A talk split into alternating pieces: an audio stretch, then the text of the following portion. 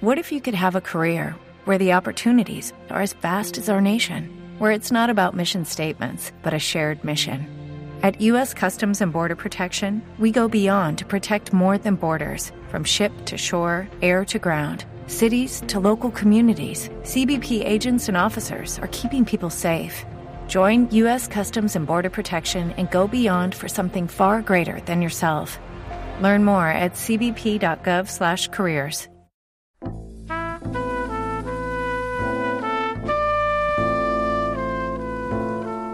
Archivo HJCK. Maestro Grau, ¿cuál es su idea sobre la pintura presente en el 24 Salón de Artistas? De artistas? Yo creo que la pintura como, como nombre es falso. No existe pintura. Existe es la comunicación. No creo, no creo en la pintura como nombre sino como realización de un hecho plástico. Puede utilizarse un hierro torcido, en este caso ya no es pintura. Eh, se puede utilizar un tornillo, no es pintura. Se puede utilizar un lienzo y no es pintura. La conjunción de muchos de estos elementos pueden crear una obra de arte, que es lo más importante que se puede hacer sin consideraciones de límites entre pintura, escultura, etcétera, ¿no? Estamos de acuerdo, pero hay artistas, Carlos Rojas, Saturnino Ramírez, que utilizan medios pictóricos específicamente. ¿Cuál es su opinión sobre esos artistas que utilizan medios pictóricos?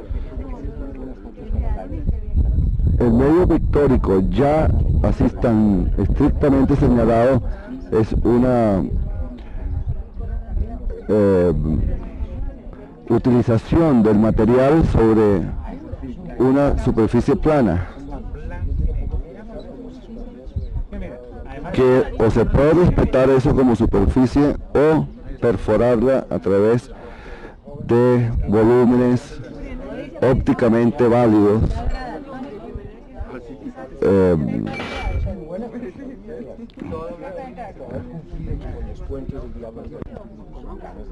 en el caso específico de pintura, como en cualquier otra demostración plástica, es un cierto respeto al material. Si uno utiliza, como yo hago en mi caso, y que es el caso más cercano a mí, que es pintura al óleo, entonces dentro de muchas eh, complicaciones que trae el oficio es siempre respetar que se sienta pintura, que se sienta un, una cosa untada encima de un lienzo. Mientras existe esa calidad, en mi caso, vuelvo a repetir, óleo, eso es pintura.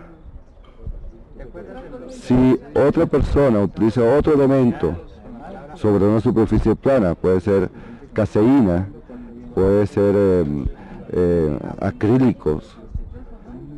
Si se respeta ese material a su máximo, eso es pintura. Justamente, hay varios de los participantes en el 24 Salón Nacional que utilizan acrílicos como medio pictórico. ¿A usted le parece que respetan el material? El acrílico es un medio tan, tan, tan nuevo que creo que no ha sido explorado todavía. Yo no podría opinar sobre eso porque no lo he utilizado ni he siquiera experimentado sobre eso. Todavía no he descubierto un buen acrílico, considerando lo que he dicho antes. Eh, ¿Por qué aseveras que no hay una representación del país en el Salón Nacional? ¿Qué falta de significativo y de serio en el Salón Nacional? Germán, te digo una verdad absoluta. Absoluta en cuanto a la impresión que tuve cuando llegué a ver el salón.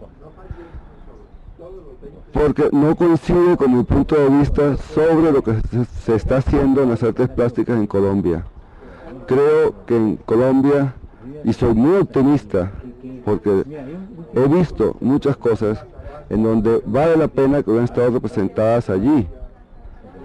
Experimentos, experimentos en todas formas, en, en el orden plástico. Yo he notado que este salón es un salón más bien que hacia lo conservador, hacia lo ya reconocido.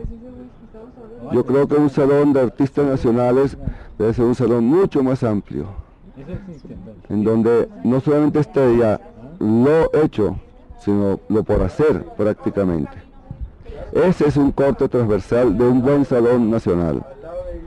Perdón, Enrique, ¿tú me podrías citar algunos ejemplos de la gente que falta en el Salón Nacional que está haciendo experimentos, cosas tecnológicas o cosas conceptuales importantes? ¿O estás pensando en otro tipo de cosas? No, Germán, no estoy pensando en ningún otro tipo de cosas. Estoy pensando en el orden plástico.